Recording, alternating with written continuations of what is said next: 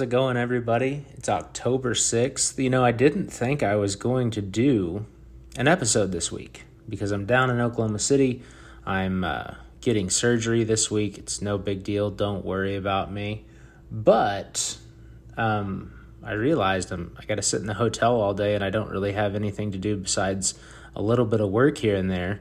And uh, I have a very interesting and uh, teachable moment to share with everyone. Um, so this podcast is going to fall into kind of the the preparedness category, the the firearms category, the concealed carry category. Um, as a lot of you probably know, I'm somebody who has a concealed carry. I carry often, uh, if not most of the time. But like almost everyone that carries, we all have those times where we just think, ah, I don't need it, or it would be uncomfortable. I'm just, you know, I'm wearing athletic shorts right now. I don't want to have to strap on my rig. And so we we leave it behind. We leave it in the safe. We leave it in the car. We toss it in a bag and we we kind of hope that you know, 99.999% of the time, of course, you will never need a gun.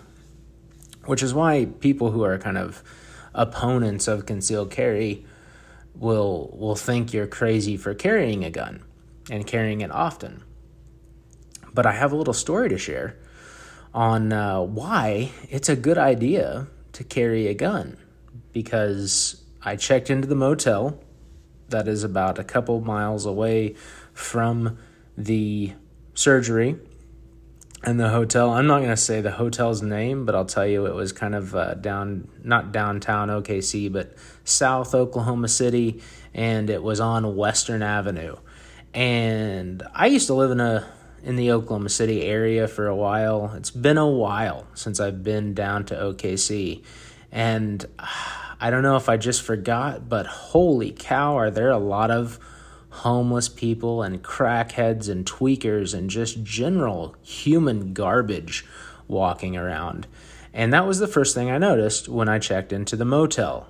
And so, right off the bat, it should have been clear to me that I, I probably shouldn't have been without my gun at all.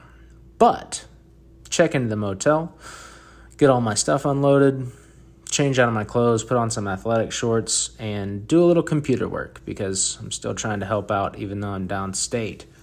And as I'm doing computer work in my athletic shorts and nothing else, somebody tries to enter the room. And the doors are pretty crappy in the first place, and they're able to open the door, but the, the lock stops it. And I don't think anything about it. I'm like, oh, it's probably just housekeeping, and I checked in a little early, so no big deal. But I go to the door, um, I open it up, and nobody's there. And there's no uh, there's no little housekeeping cart either. So I think, huh, it's a little strange. Then I go back to work and I work for another uh, 10, 20 minutes. And then I think, oh, I got to go grab something out of my pickup because I had looked around and I said, you know, this place is kind of shady. And in my pickup, I carry a full size pistol in the console. And I didn't want to leave it in there because cars get broken into and stuff gets stolen, and I didn't want to run that risk. So I just grabbed my backpack that I had emptied out, threw it on my back, and trotted off down the stairs to the elevator and down out to the pickup. Got the pistol, put the pistol in my bag, zipped up the bag and put it back on, and went inside. As I'm walking back into the motel, I notice this tweaker walking in at right before I did, kind of at the same time. And it is a woman.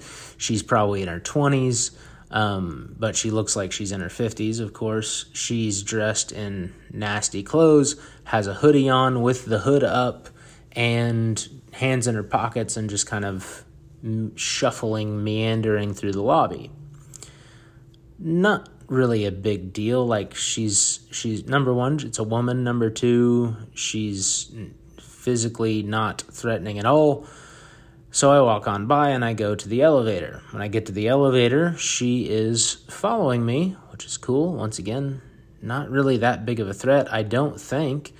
So I step into the elevator. And as soon as the doors close behind me, this woman turns to me, and I can tell immediately that she's high. And she pulls out of her the pocket of her hoodie a very large knife. And immediately I started cursing myself inwardly. And I and I figured out a couple things real quick. Um, there are a lot of people in the kind of you know the the gun carrying community that will carry a gun in a purse or in a bag or even just like on their person but without a round chambered. And I was now one of those people. I'm not normally one of those people, but at that moment I was because I had my backpack on and on my back, and there was a gun in the backpack. But the gun in the backpack was zipped up and on my back and out of reach. It might as well have been at home in my safe because I realized I'm two feet from this person who has a knife. And just to, I don't want to kind of like dramatize this too much because she didn't pull out the knife and point it at me and say, Give me money. What she did instead was pulled out the knife and held it up and said, check this shit out. What do you think about this? And my initial reaction was just to stare back at her into her crazy drug addled eyes and not really know what to say for a second. I know what I what I wanted to say, um, but I won't lie. I was kind of uh, kind of shitting my pants because I know what happens in a knife fight, not from experience, but I've read a lot, I've done a lot of research, and I know that nobody wins a knife fight. Everybody gets hurt, and if you get stuck in the right place with a knife, even by a five foot five, 90 pound crackhead, uh, you'll you're gonna bleed out in just a you know two three minutes if you get hit good in an artery. So I I don't know how, but I was able to remain calm and I looked back at her and I said, That's a sweet knife. Where'd you get it? I want one. And my response kind of like, I could tell that it wasn't really what she was expecting me to say. Um, and I just kind of took one step back and we had a little, a staring contest almost. And I was trying to give her the impression with my eyes that if she was intent on, I don't know, robbing me or whatever, that the, it was going to be a bad day for everyone in the elevator, everyone meaning me and her. And I I was kind of happy that my initial reaction wasn't just blind panic and fear because I'll be honest, I've lived a pretty charmed life. Haven't been in a lot of fights, haven't been in any fights since high school. Um, not really been in many physical altercations, despite working a little bit in the jailing system and juvenile detention system.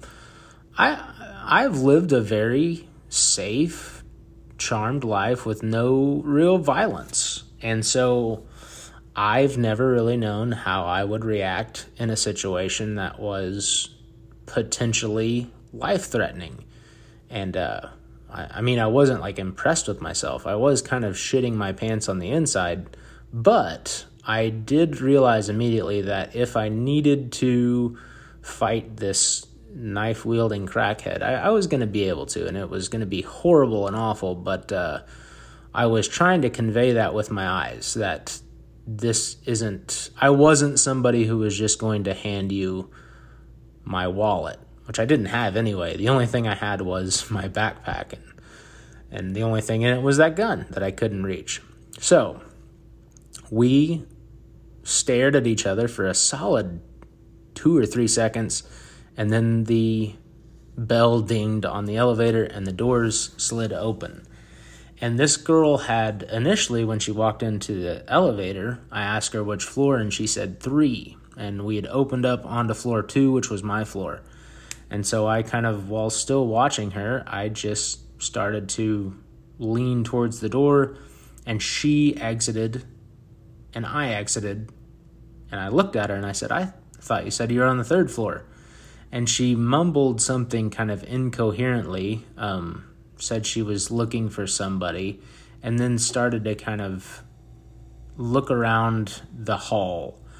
And I started to move toward my room at that point, and I was already starting to loosen up uh, one strap of my backpack so that I could unsling my backpack. Um, but even at that, even in the close quarters of the hallway, I was still going to have to unzip the backpack, get hands on the gun, and rack around into the chamber, which is a terrible situation. Don't do it. Be carrying. Anyways, I see that she starts to follow like my lead where I'm going. So I kind of start to walk that way, and she goes ahead of me and starts kind of moseying down the hallway and I turn around and I walk the other way. I unsling my bag, I unzip it, I get my hand inside on the gun, and I just calmly walk down the hall as if my room is the other way.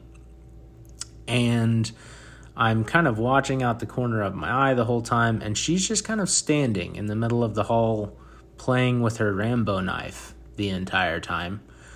And uh, as I get toward the end of the hall, I just make my way right to the stairs and I walk right down the stairs because it's not any, it's not going to be good for me if I, you know, pull my gun out in the hotel hallway and, you know, number one, shooter, can't do that. Number two, even to like challenge the crackhead uh, I don't want to get law enforcement involved in this. That was the next thing I, I kind of realized. Do do I even want to get any sort of law enforcement involved in this? Number one, are they going to do anything about it?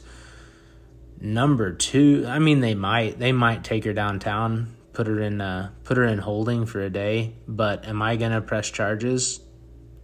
What's the point? It's going to ruin my you know, I won't be able to go do my surgery in the morning that I've been waiting on forever.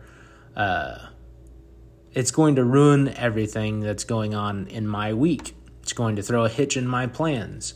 So instead, I did what I would uh, what I would tell everyone else to do. If you can get yourself out of a bad situation without having to intervene in any way or get confrontational, that's absolutely what you should do 100% of the time. Because no matter what happens, no matter which way it goes, if I had had my gun in the elevator and she had pulled out the knife and I had been, you know, completely armed the way I normally am, and I would have put my hand on my gun and told her to put her knife away, what happens then? Does she lunge at me? Do I have to actually shoot the person? And I'll tell you right now, no matter how clear cut and in the right you are, if you shoot somebody, you are going to probably go to jail at least for a little while before it all gets sorted out.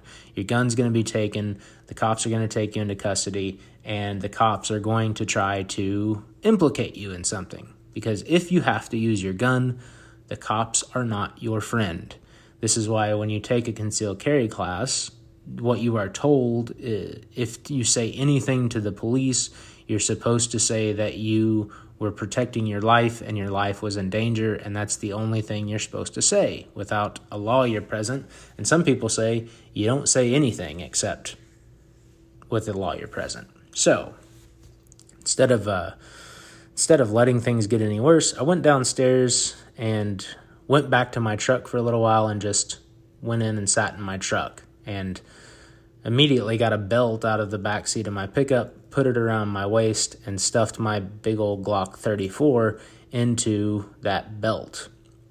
And I only had to sit there for about 30 seconds to a minute before the crackhead comes back out the front door of the lobby she'd come right back down.